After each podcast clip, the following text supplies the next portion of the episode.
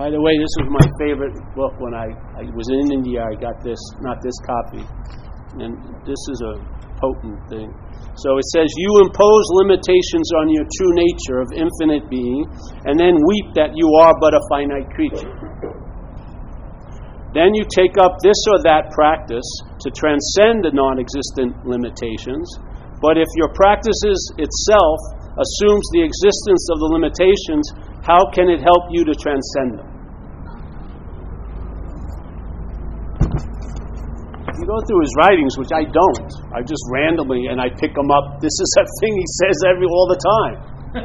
he, I'm, obviously, he must have ran into it, and so and figured that it was a common roadblock to, in a lot of how the mental logic or the mental state is programmed. There's a lot of aberrations like glitches, yeah.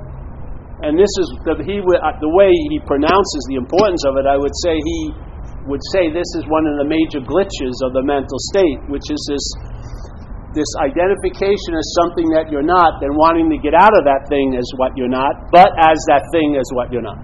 Yeah? And so you can't you can't escape I use the simpler thing, you can't escape from an imaginary place. Yeah? People want to transcend, but for you to transcend, it would have to be a real place to transcend. It's not a real place. So there's no transcendence the transcendence is part of the unreality in a way. Yeah? so, all right, and I'll go back to the other one one more time. I mean, I love this. I mean, you know, when your head, let's say your head has been structured for a long time a certain way, yeah, and you just took it to be that's the way it is, yeah. It, it it thought and perceived in right angles, and there was a lot of dark forbidden zones, and you know what I mean. Don't cross that line, no matter what you do. You know, you were really like a marathon runner in a closet. You know, very uncomfortable. But you don't know any better.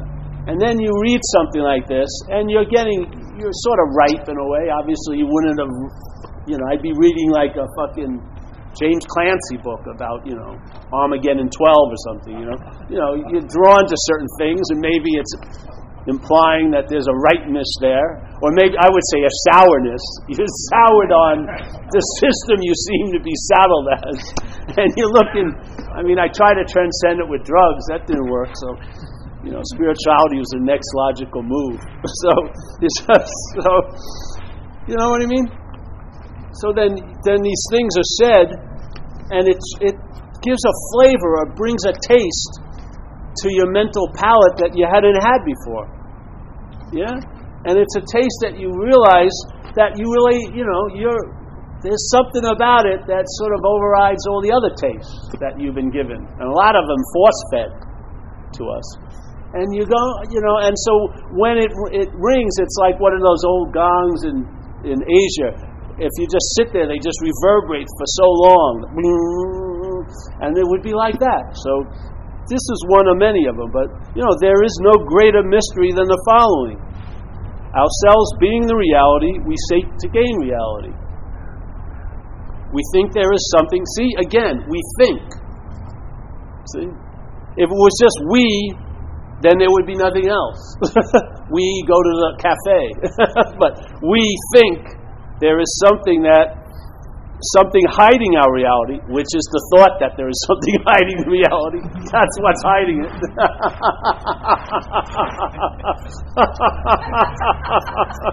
That's it. You just found what's hiding the reality. It's a thought that something's hiding the reality. you should look at the thought, not just what's in it. You know, the, the, the presence of the mental state you know, after you take the you know the, the ribbons off and you look in the box, you should check out the box. the box is the box is very severely limited, and it's got a fucking subliminal thing going on there. and we very rarely we just sort of extract the meaning out of the thought. You should take a look at thought. Yeah. You know, really, it seems to have a huge influence on us. It would be probably pretty cool. I mean, it's brought us so much. Why don't we, you know what I mean? let's see, let's see, let's see where the box was made. you know what I mean? I don't care about the. Let's look at the. Where was this made? You know what I mean? In the MMM mental state, whatever. So we think there is something hiding our reality, and that it must be destroyed before the reality is gained. It must be. These are like the spiritual warriors. Yes. Send out the vanguard to destroy that which isn't so. And there'll be great odes and poems based on the giant struggle with what wasn't so to begin with. none, none of them ever come back. What happens? we think there is something hiding our reality and that it must be destroyed before the reality is gained. And you know, it does, the mental state presents us millions of things that need to be altered or corrected or enlarged or diminished. Those, It's not a. It's destroying is like one little molecule at a time. It's not going to carpet bomb. Yeah? It's going to just do, it's just going to erode. Yeah? So it'll be in the act of destroying. Because there's nothing to destroy, but it can produce a sense of an act of destroying. Yeah? That, and is, this is beautiful. That is ridiculous. Now, when I'm getting paid on tours, I'd love to fucking say this, but I have. I'm getting paid, you know. We got to make some money, so. All right, let's go. Let's explore it when you really feel like saying this is fucking ridiculous. Yeah. But at least if it's ridiculous, have some fun. You know what I mean? Pass me the organic vegan cookies and Let's have that cashew almond buttered milk. That's great. I love it. A day will dawn when you will yourself laugh at your past efforts. That which will be on the day on that that which will be on the day you laugh is also here and now. Now, is this cryptic? Is this like, all right, we've got to spend 30 years to heighten our abilities to fucking figure this statement out. You know, let's let's what there must be a hidden meaning in this. I don't see the me in there. I can't fucking put the me in there. We usually all the other scriptures I can insert me quite a lot.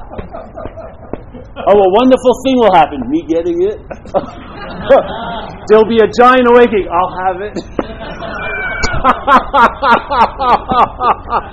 this isn't giving you any room. You can't insert you. That's why it's so cryptic. What? That which will be on the day you laugh is also here and now. So what if it doesn't look like you thought it should look? Either hold on to the thought as being your what you rely on, and then that this here and now will be displaced, or if you if the thought system weakens its influence on you by you losing interest in it, then maybe you'll be you'll actually get a flavor of that here and now. Yeah. And this may ring really super true to you. Here and now. And maybe you'll put the stop to a lot of shit here and now. Or a lot of shit may continue because it has its own destiny here and now. All right, we're ending this time.